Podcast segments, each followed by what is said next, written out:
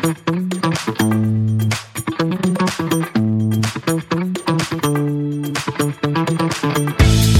evening, everyone, and welcome to the Real Science Exchange, the pubcast where leading scientists and industry professionals meet over a few drinks to discuss the latest ideas and trends in animal nutrition.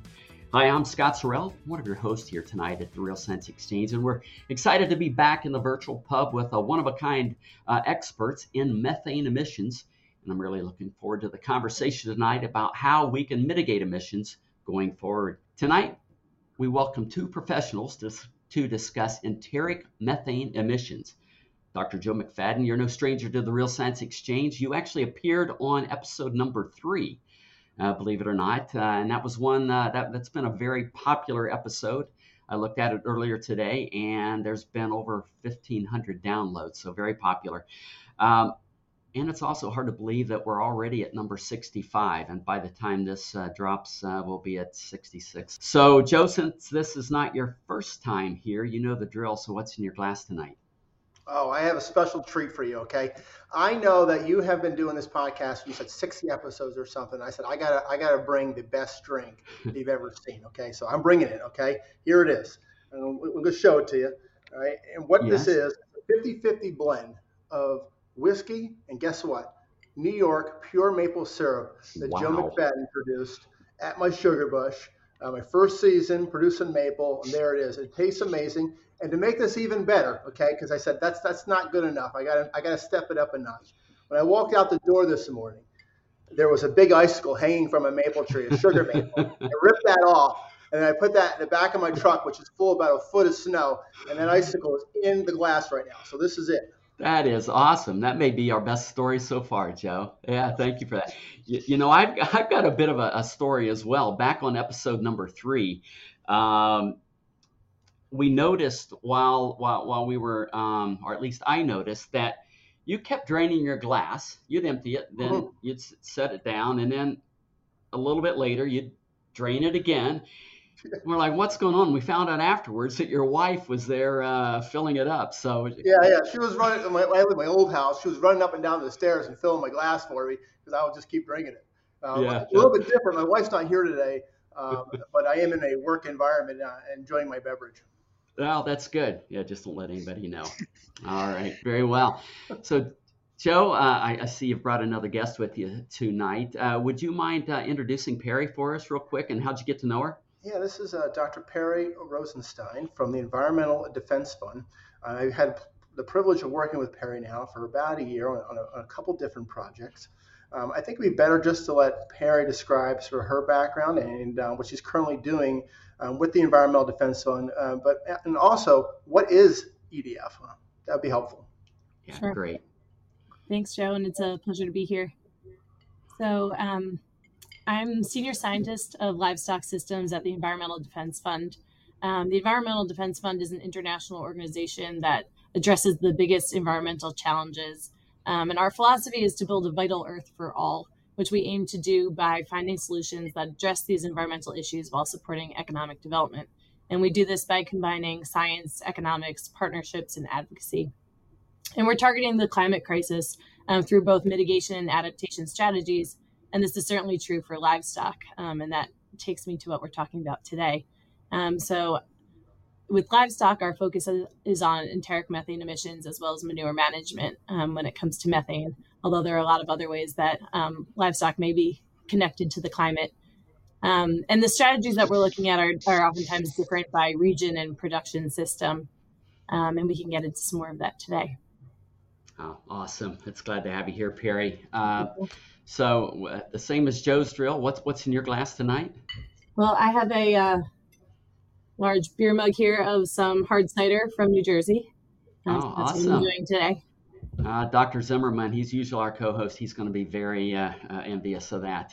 And finally, I can't uh, forget to introduce my co host tonight. We're bringing back Dr. Ken Sanderson once again from the Balchem team. Uh, Ken, thanks for joining us tonight. And uh, you drinking anything special? Well, Scott, I've resorted to my usual podcast beverage, which is Molson Canadian. I wouldn't expect anything less, Ken. And I like that maple leaf, Ken. Okay, That's, that really, that's good. it's perfect. We love it. It's love in keeping Canada. with your it's in keeping with your theme, Joe. So Excellent. Thank Yeah, awesome. And tonight, uh, I, I've got a, an old standby. I've got a Woodford's, but I did pour a double. It's it's been that kind of week so far, guys. So, anyway, in the spirit of the pub, let's raise a glass. Uh, cheers, Okay, everyone. Cheers, everybody. Cheers. Cheers. I'm not going to have much left here in about 10 minutes. Let's get going. we'll, we'll break and let you fill fill up again. So no Okay. worries. Uh, Tonight's pubcast stories are brought to you by ReaShure Precision Release Choline. ReaShure is the most researched encapsulated choline on the market today, consistently delivering results to your transition cows of higher peak milk, reduced metabolic disorders, and even in utero benefits to her calf, leading to growth and health improvements. Visit balchem.com to learn more. So, Joe, um, you had a terrific webinar back in March uh, during the Real Science Lecture Series. Um, to date, we've had more than 600 people that have listened to the live recording or, or, or the recording that we've put out on YouTube. Um, the, the title of that talk was Mitigating Enteric Methane Emissions. How can we speed up, speed up progress? Um, what do you think uh, made that webinar so popular with folks? Well, obviously, it's a hot topic. People are people want solutions and they want them now. Um, I think, but there's so many unanswered questions, um, and so you know what I really enjoyed about this process, and for those that really know me uh, in my research program over the last decade now, um, you know I didn't start out as an enteric methane guy, um, and when I came to Cornell, though, there was a lot of opportunity to to grow the program, to you know explore other interests. And and um, I realized that you know this is a real unique chance for me to, to sort of study the field, um, not having sort of any prior sort of sort of uh, not having any bias, you know, and just making sort of a um, broad sort of review of what works and what doesn't, and that would really position me well, I thought, to to think about how my research program is going to evolve here in the future. So that particular seminar was sort of the culmination of that effort where I took time to talk to the experts in the field over the last um, few months. There's about 20, 20 plus um, scientists from across the world to gain their insight. And, um, and I, I really wanted to share that insight and uh, share that experience that I had, and uh, not just to help sort of my own progression, but to, to help uh, the scientific community as a whole sort of think about what we need to address uh, in the short term to, to get to uh, meaningful impact.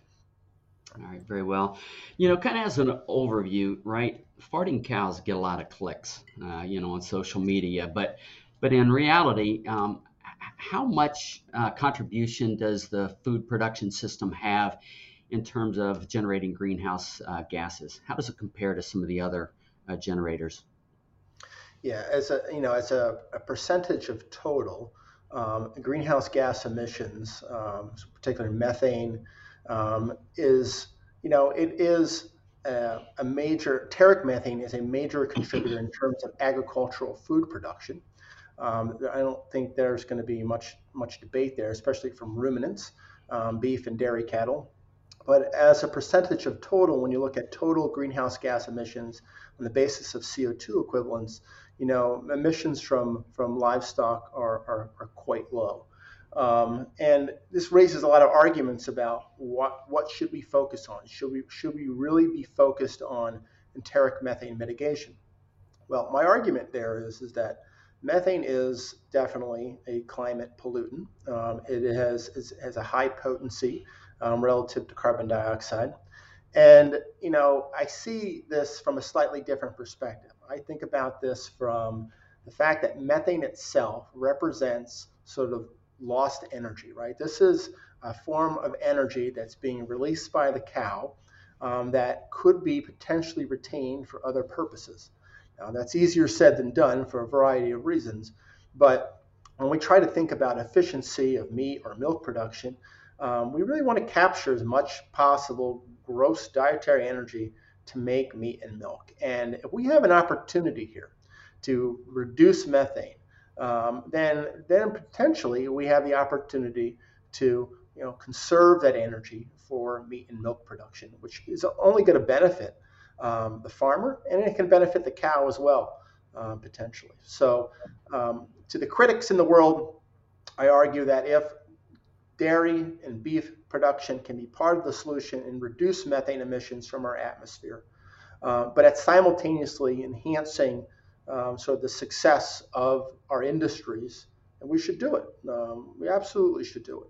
Joe, you've been recently uh, featured in some high profile publications, The Hill and Time Magazine, and you were defending the dairy industry. Can you talk a little bit uh, to us about uh, what you talked about in those articles? I never thought I'd be doing this if you asked me five years ago. Um, uh, again, Cornell provided a lot of opportunities for enhanced visibility. And, you know, I think the definition of what an animal scientist is needs to evolve with time. And we have this debate in our own department when I talk to my colleagues at various stages of their career. And, uh, you know, I think we have to really advocate um, for our industry, and we have to make sure that we do a good job being transparent about, um, you know, what works and what doesn't. Um, the industry is not perfect. These beef and cattle industries are not perfect. No industry is. Um, but I think scientists have sort of responsibility uh, to help clear the narrative, to address misconceptions. And that's difficult to do. Um, if you ask any scientist, that is that should be difficult to do. We're trained to be scientists, right? We, we train we're trained to communicate as scientists, and but we're not really trained to communicate to the average Joe at the grocery store. Okay, we're just not we're not trained to do that. Uh, I, I, have a personal interest into into be a, a, better communicator to to all, not just scientists. I think, and by doing so, I, I hope that I can address some of the misconceptions. So the, the articles in the Hill and, and in Time were, were, there to one focus on um, this this debate regarding um, the natural carbon cycle and that maybe we shouldn't be focused on um, uh, on dairy and beef production because of that. Um, and then the most recent ones were on seaweed. Is it really the solution? Maybe we need to sort of be more transparent about what doesn't work potentially with seaweed feeding and enteric methane. And then the time one was focused on what are the current barriers to really expedite um, real meaningful solutions um, for various production systems across the world. And so I really just want to put it out there um, and, and, and, showcase that um, we can do better and we are doing better. Um, and the future looks bright. Yeah, good. And if I might add, um, I do think it's really important to recognize the the strides that have been made um, towards improving sustainability and efficiency in the industry already. And so this is looking at um, extending solution sets um, that are both beneficial to to farmers as well as improving the condition for the climate. Yeah, thank you for that. Peri's right. I mean, in terms of the you know just look at Europe, look at the U.S. I mean, efficiency looks phenomenal. Look at Canada, Ken. Okay, uh, you got your your your beer there. Um, but how do we make those gains in efficiency, uh, gains in sustainability efforts translate across various production systems? I think it's really important. And Peri and I are really focused heavily on uh, in South Asia, specifically India. We have several efforts, both collaborative and non-collaborative, where we're trying to think about how to um, help farmers at every scale of production um, be better farmers and but, but but also protect the environment at the same time. Joe, so Peri uh, uh, mentioned that we've made a lot of progress so far. Um, I'm sure there's a lot more progress to be made. What are some of the, the near term things that we've done to to create that progress? This isn't this for all those that are probably listening to this podcast. They already realize this, but it's management, genetics, and nutrition. I mean, those are the top three that really have, have really enhanced efficiency. That's great for the U.S. Uh, it's great for Europe. Um, but how do you do that um, in countries with 75 million plus smallholder farmers? Like, how do you do that? Um, that that is not easy to do. Um, and the only reason why we have done it is we've dramatically changed our production system. Um, and that direction of change is not going to be applicable to every country um, that is has a developing country, countries with emerging economies. It's not going to be directly applicable. So we have to we, can't ignore them uh, because we're trying to reduce global greenhouse gas emissions, and they're a significant contributor. Um, and we, yeah, will leave it at that. Yeah, no, but let's talk about that, right? You guys decided to focus on India, and um, and you said there's a lot of progress to be made there. Um, yes. and, and so, how'd you pick India or Southeast well, Asia? You know, this all started with the Environmental Defense Fund. They, um, I blame them uh, for changing my, my research program a bit. And I, it's a good blame. I, I, really enjoy this. But Environmental Defense Fund came to Cornell. There was a, couple of representatives that, that, that, came and, and they, you know, just brought this to my attention. It's something that I, I realized I never put a lot of thought into it, but they said, hey, you know, India is going to be soon the most populous country in the world. Um, it has 75 million smallholder dairy farmers. They have over 300 million uh, cattle and buffalo. Right, put this in perspective. We're talking about 9 million dairy cows in the United States with, I think, just under 40,000 farmers. This is crazy difference, okay? And that India itself produces about 20, 22% of total global dairy production, right? And they're doing it using this production system. Um, it also is a is a high producer of, of methane um, in terms of, of, of, of, all the countries on the planet. And certainly enteric fermentation, rice production um, contribute to this. Um, so I thought, well, hey, a lot of ruminants, um, high dairy, dairy production state. What can we do? Um, and and how can we help? And it's not about going over and and and trying to you know say we're going to do X, Y, and Z. It's about going over, learning from them, learning about what the industry is currently doing, and, and, trying to work with them um, to help them to, to, to, just to be a little bit better. And so in this process, um, I had a chance to um, travel um, to uh, Gujarat um, in Bangalore, India, with um, the team from EDF in late 2022. And in that process, we had a chance to meet with the National Dairy Development Board, or NDDB. Um, this is a, a, governing authority that has a, heavy influence of, over dairy production practices across India. And they have a very well developed um, sort of extension network where they can educate farmers at this small sort of production level. You know, every farmer is producing maybe one to five animals. It's not, it's not very large. And so we're asking, what can we do? How can we contribute? Well, the National Dairy Development Board has been uh, had initiated a ration balancing program. Uh, this is a program to help um, enhance the utility of ration balancing for Indian dairy farmers. And so I said, okay, maybe we can help here. Uh, we have obviously the home of the CNCPS, Carb, Cornell Net Carbohydrate and Protein System, and and what how could we contribute? And so with working with Peri, uh, we've developed a sort of a I think a concrete plan moving forward here to one better understand feed chemistry throughout India. Uh, this sounds it's a it's a difficult challenge. Um, it's a lot of states, a lot of terrain to cover. Um, but we're going to work systematically here, starting uh, with a pilot study in Gujarat um, to really go out, talk to a couple hundred smallholder farmers, um, learn about the feeds that they're feeding, collect feed samples, work with a commercial lab to fully define the, the, the nutrient profile uh, using contemporary approaches, and then integrate that within our sort of um, CNCPS nutrition model with the help of my colleague and mentor, Dr. Mike Van Amburgh. Um, and you know, in the process, once we have that information, we'll go out and work with that village, and we're actually going to do an actual study where we're going to look at the status quo versus follow the feeding recommendation we provide based on that feed chemistry data that we have.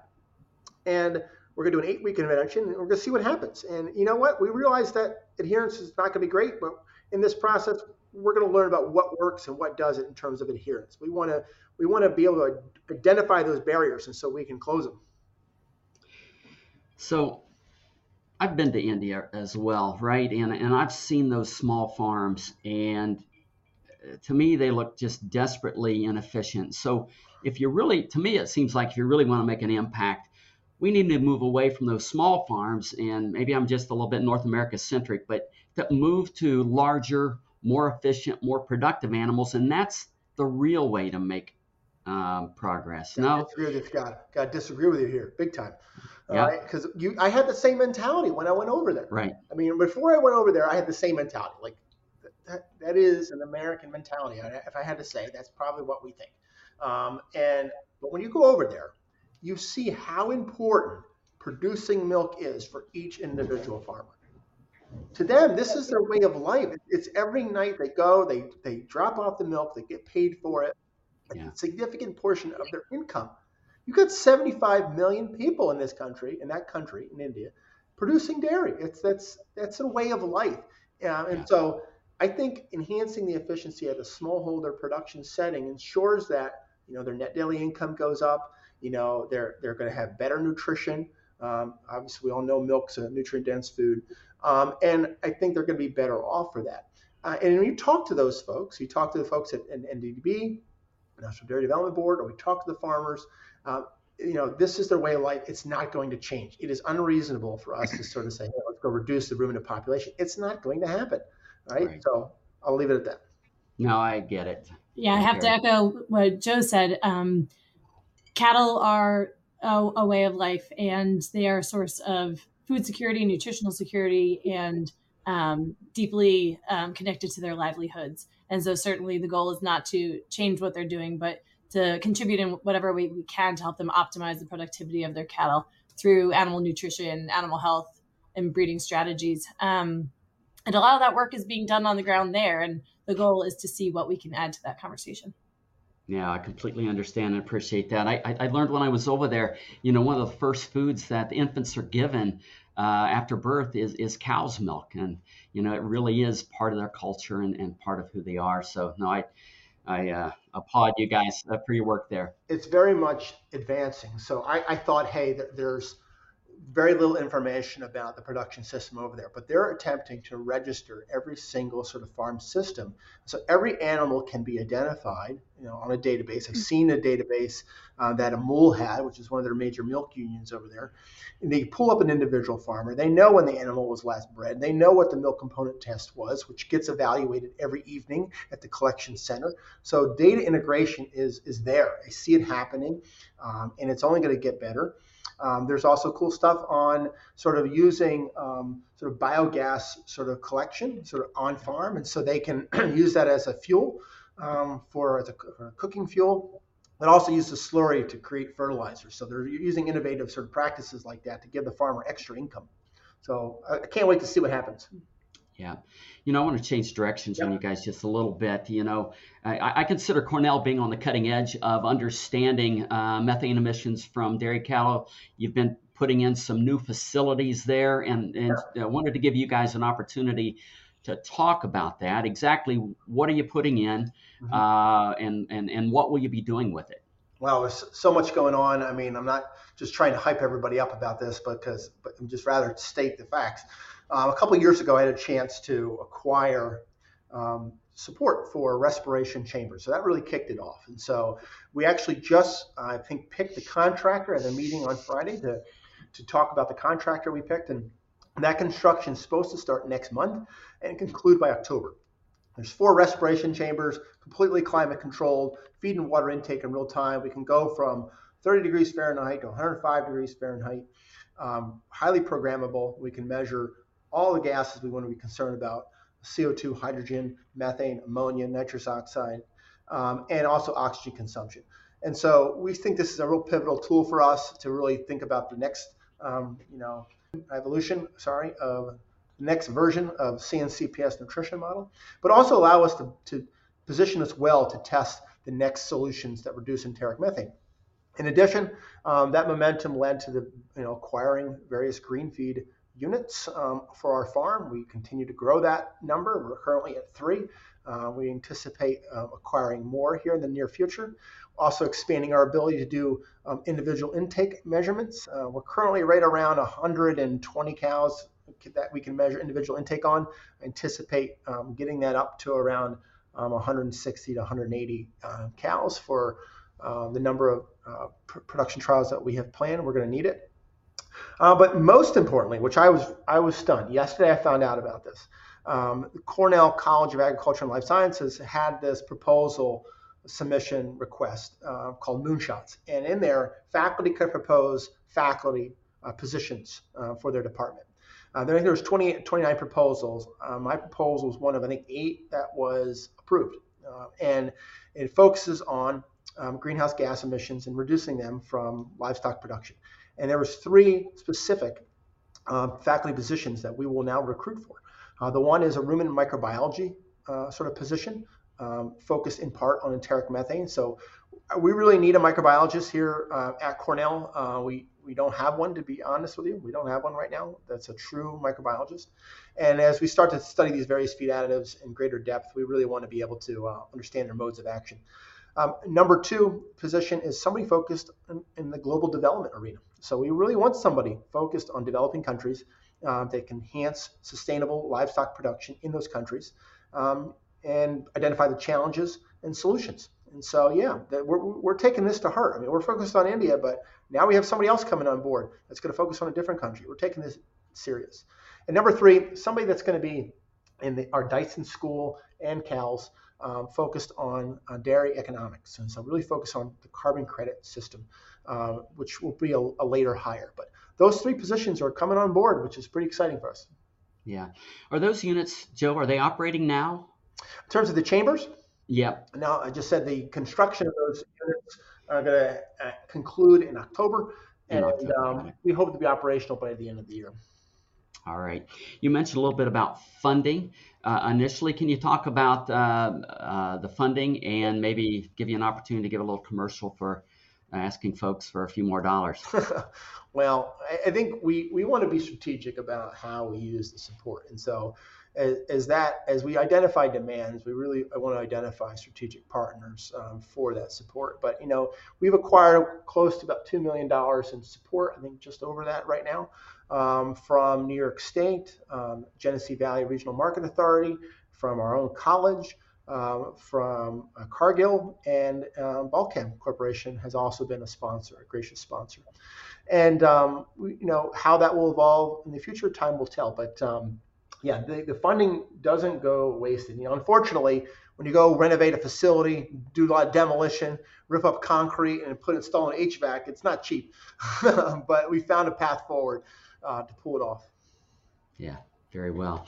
Uh, I'd like to ch- transition a little bit to talking about uh, some of the items that you talked about in the webinar. Um, of all the challenges that you described in the webinar, what do you see as the number one priority uh, right now, and, and how do we address it?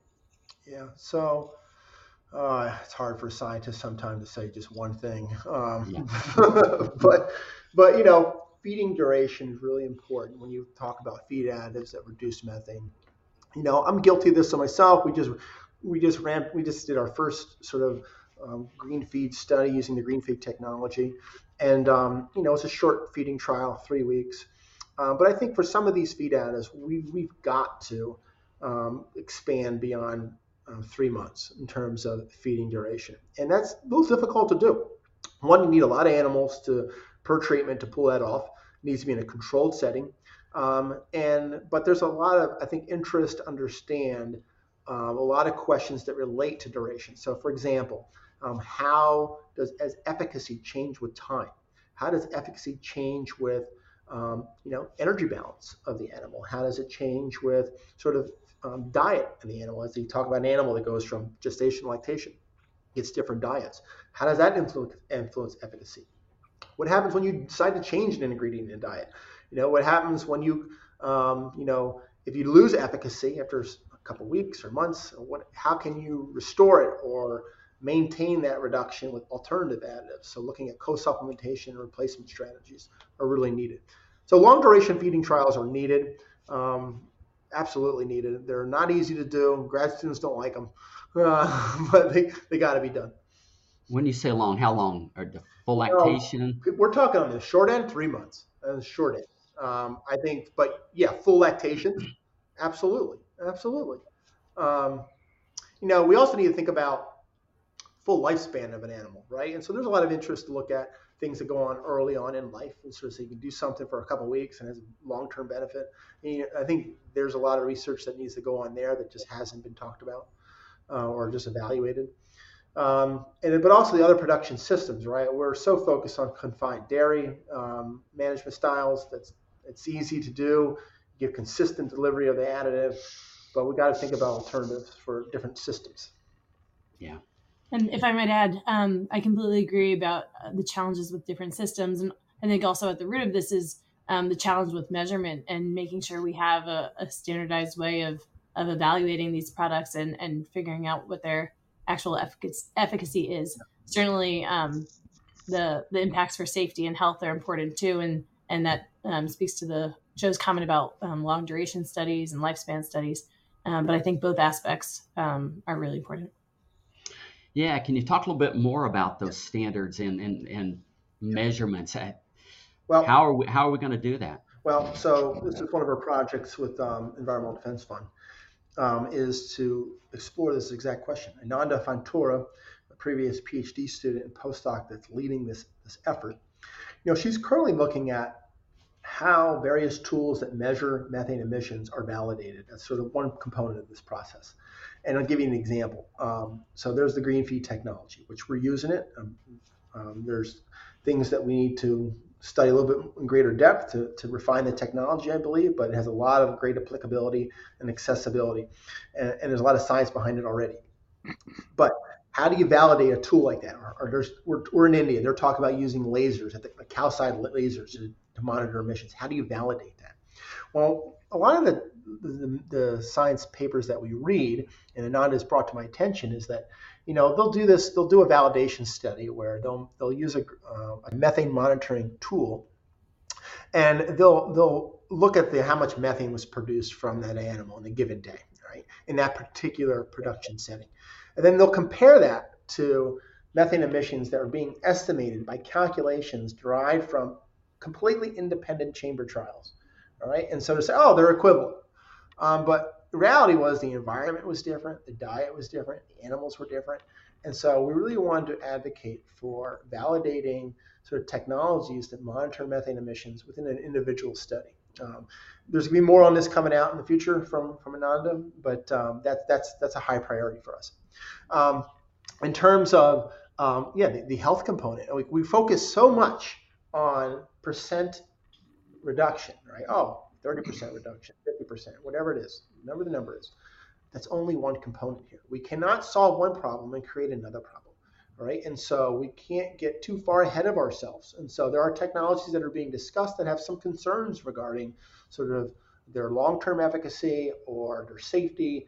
And we've got to be extremely transparent with the consumer about what works and what doesn't, because we can't be in a position 10 years from now where we haven't made any progress because the consumer decided, hey, I don't want that milk because it, cows were fed that, right? And so that's part of the process too in this is to really identify a streamlined sort of experimental approach that covers the, the holistic um, sort of uh, perspective.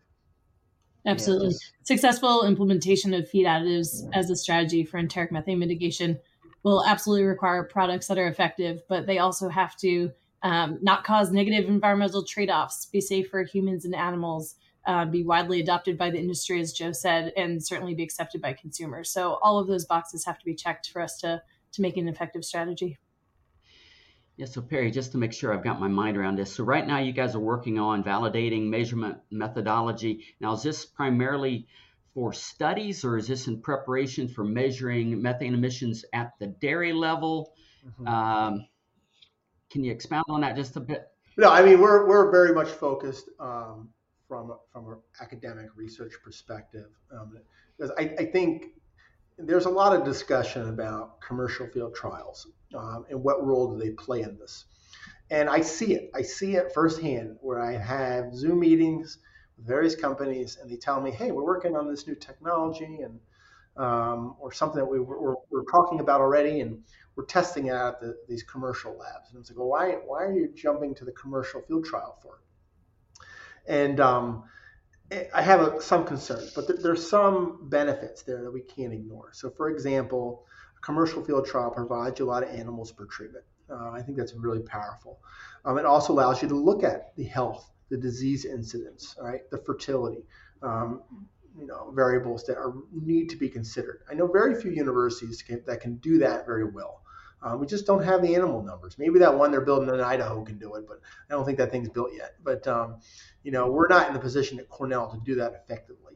Uh, and so, I also think there you have to have farmers buy into technology. Like they have to believe it, they have to trust it. And one farmer telling another farmer, "Hey, it worked for me," I think goes a long way sometimes. And so, doing testing on uh, c- commercial farms, really adds to that and really helps support um, its adoption. And so I think there's a role there. So yeah, from our perspective, we're really focused on how do you do this in a, in a university trial. We're not thinking too hard about the commercial field aspect of this.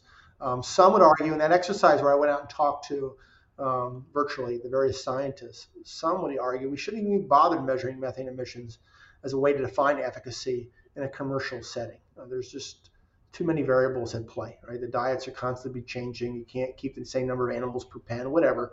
Um, there's a variety of um, potential issues, uh, but just really focus on you know the, the, the, milk production, the fertility and disease, and, and maybe that's where the value is. Yeah, but at some point we are going to have to measure to dairy, right? If we're giving out uh, carbon credits, and we're going to have to. So yeah. how do you do that, right? And so we have Cool Farm Tool. Cool Farm Tool something that we just had a graduate student present and talk about the way to try to estimate um, some of the some of the emissions. Um, I have I've had people. well, we're talking about technologies that can be done, you know, at the, the parlor level, at the cow level, sort of monitor emissions. I mean, this is a this is you know, it's a bit of the Wild West right now in terms of um, the technologies that are emerging to do this and do it correctly. You know, I want to take a moment here to also say that our Pro Dairy team um, just also received funding as part of our of our growing prog- program here to look at emissions off of manure, right? And so that's also a big concern for a lot of farmers too to to know, you know how are methane emissions changing, um, or perhaps nitrous oxide emissions um, off of manure. And so we're going to have the testing capacity now in the next couple months to be able to take manure and look at the emissions off of that. So that's a new development as well. Yeah, good. Guys, I got to apologize, right? Uh, I'm having a ball with this. I'm enjoying this conversation with Joe, but I want to make sure I bring you guys in. Uh, Peri, Ken, any, anything you'd like to ask or, or uh, contribute to, to the conversation? It's always so great to hear uh, Joe and his excitement about this topic. I've been listening to some of this for a while now, so it's I'm always learning. I think I'm I'm a little curious as you look at say the application of additives into a developing market like mm-hmm. India. Will, will there be a place? Can they afford them? How will that get funded for them? There's yeah. a, a lot of questions around application. Oh no, absolutely, and that's why we're we've already had that independent thinking about you know, as an additive approach, should that be our priority number one in countries like India? And the answer has been no. It should it, it can't be. Uh, it, it, can't be ignored, and there's some good work that's being done by a variety of research groups across India looking at dietary feed additives. Um, the, the additives that I've seen have been more plant extracts, you know, tannins, um, as solutions that are going to be cheap and affordable. Um, in terms of their um, application at the smallholder level, I think there's possibility. I mean, those farmers, from what I could see, and granted, I'm I'm hopefully will become an expert. Uh, I'm just just learning, but from my my observations is that farmers can obtain pelleted feed at the collection centers, and so maybe there's an opportunity there to integrate sort of additives in that uh, particular um, pellet uh, to ensure consistent delivery. Um, but the efficacy for those products, those additives that they're looking at, are quite low. Um, I would argue they're probably in that five to ten percent range. I haven't closely evaluated any of the science, but I can't imagine going to be more than five or ten percent efficacy in terms of methane reduction. Um, and so that's why we made a conscious decision here um, to partner with EDF to focus on efficiency uh, because I think our, our biggest gains can be made there most rapidly. And we focus more on feed additives in the developed countries um, like the U.S. As, and we do that together. Hopefully, we'll be in a better place 10 years from now. So that, so that quickly leads me, and Peri, this might be for you because the um, regulatory environment for approving these additives globally seems to be highly variable and the U.S. perhaps maybe being one of the more restricted marketplaces for approval and um, the oversight from the FDA. Can you comment on where that's going to take us and what that looks like? Absolutely, yes. I think that's a great point. We really need um, space for innovation um, in this field and a, a, faster pathway to market. Um, so it is important to identify an expedited regulatory process going forward. Currently, all products with environmental claims, including enteric methane inhibition, are reviewed under the NADA or New Animal Drug Application process. And it certainly is a long and resource intensive um, process, which is important. It's an essential um, pathway, but um, we, we need a faster pathway to market. This is an urgent crisis and a need. Um, that being said, any pathway still has to maintain safeguards for animal health, human health, and the environment generally. Um, CVM has demonstrated their commitment to reevaluating the current regulatory pathway for these products. So um, we are eager to hear what comes out of that work. Um, that those efforts have been um, seen in other regions. Um, Canada has a new approach to to these products, um, and Europe has a, a, different approach. But you're right; it does look different by region. And currently, the process in um, the U.S. is quite long, and so we're we're hopeful for what comes out of those those efforts. So, as you think about the two broad categories, and then I'll leave this uh, subject alone, but the category of inhibitors of the methanogenesis pathway, so 3 NOP mm-hmm. maybe being the most understood example, um, versus rumen modifiers. So, all the other things Joe mentioned a few minutes ago. Will there mm-hmm. be a different regulatory environment for those different categories? Is that how you see that unfolding? There are several different approaches that CVM could take to re envisioning the regulatory process for these products. Um, they could open up an existing pathway like the food additive petition um, process. They could um, create a, a, new category like what you're describing, a gut modifier category um, or zootechnical category, uh, more consistent with other regions or they could um, remain in the NADA pathway, but perhaps limit the um, effectiveness requirements in order to get approval. Um, so there are several different ways that they could um, navigate the system in order to provide an expedited pathway. Great, thank you, Scott. So Joe, you've got a hard stop here in about three minutes, um, and I'm out of bourbon. So I think with that, we'll call last call. You are as well. All right, very well we, we may this has been a ball.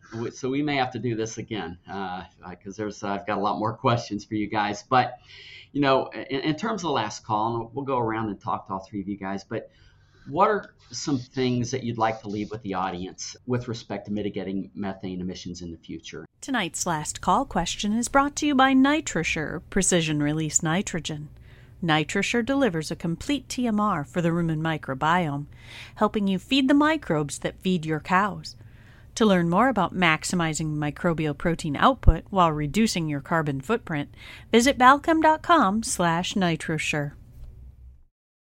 So Ken, let's start with you. No, I think uh, what's come to light, you know, uh, is the imperative nature of this conversation. It's changed a lot in the last three to four years, and it's accelerating. And I think for where I'm sitting, looking at the industry and the need to make some of these adjustments, it, it's never been higher. So the chances of of us making some real inroads seems to be also accelerating as we put focus here. So from that standpoint, I, I think I my hats off to Cornell for the effort Joe's leading and trying to establish some uh, technology standards that we'll have to look for. Yeah, well said, Ken. Uh, Peri, what do you have for us? Yes, I completely agree about the urgency of the work. Um, and a lot of this conversation touched on how it, it can take many different forms. Um, certainly, optimizing productivity is a major area. It increases food security and improves livelihoods while having that co benefit of reducing methane emission intensities. So, I think that's really important in a lot of regions. When we're talking about the US and um, other similar systems, certainly innovation in this space and the ability to understand the systems and, and measurement are really integral to, to making progress. Yeah, excellent. Joe, we'll give you the final word. Okay, well, I have two comments. Uh, one comment was something I didn't talk too much about, but we sort of overly generalize percent efficacy. We always like to say X percent, but we have to understand that it's likely highly influential by diet, uh, by stage of development, you know, breed of the animal, we have to, we don't really understand enough. And so we have to be careful not to overgeneralize. We have to be very transparent about what works and what doesn't with the consumer. That's number two. And number three, I have a call for all people in the sort of the feed manufacturing, feed additive sort of business. Let's start to think about um, developing countries. The Global Research Alliance did a survey. Nearly all of them, it was like 80%, focus their efforts on the developed world and not the developing world and the efficiency gap's only going to get worse. Uh, and so we have to encourage companies to sort of think a little bit, hey, how can I you know expand my market to those countries? And and and hopefully I see that opportunity emerge. Um, thank you. This has been a blast. Um, as always, yeah, no, it has been a blast. I, have had a, a lot of fun. And so I want to thank you, Joe and Peri, for joining us. You guys have been great guests. I also want to thank you for, you know, the contributions you have made and, and will make uh, toward this uh, very timely uh, effort. Uh, Ken, you're always a great co-host. Thank you for joining me here this evening. And uh, to our loyal listeners, I want to thank you for coming along for 65 episodes so far and sticking with us for even more to come. Uh, we hope you had fun tonight. We hope you learned something. And we hope to see you next time here at the Real Science Exchange, where it's always happy hour and you're always among friends. We'd love to hear your comments or ideas for topics and guests. So please reach out via email to anh.marketing at balchem.com with any suggestions, and we'll work hard to add them to the schedule. Don't forget to leave a five star rating on your way out you can request your Real Science Exchange t shirt in just a few easy steps. Just like or subscribe to the Real Science Exchange and send us a screenshot along with your address and t shirt size to anh.marketing at balchem.com.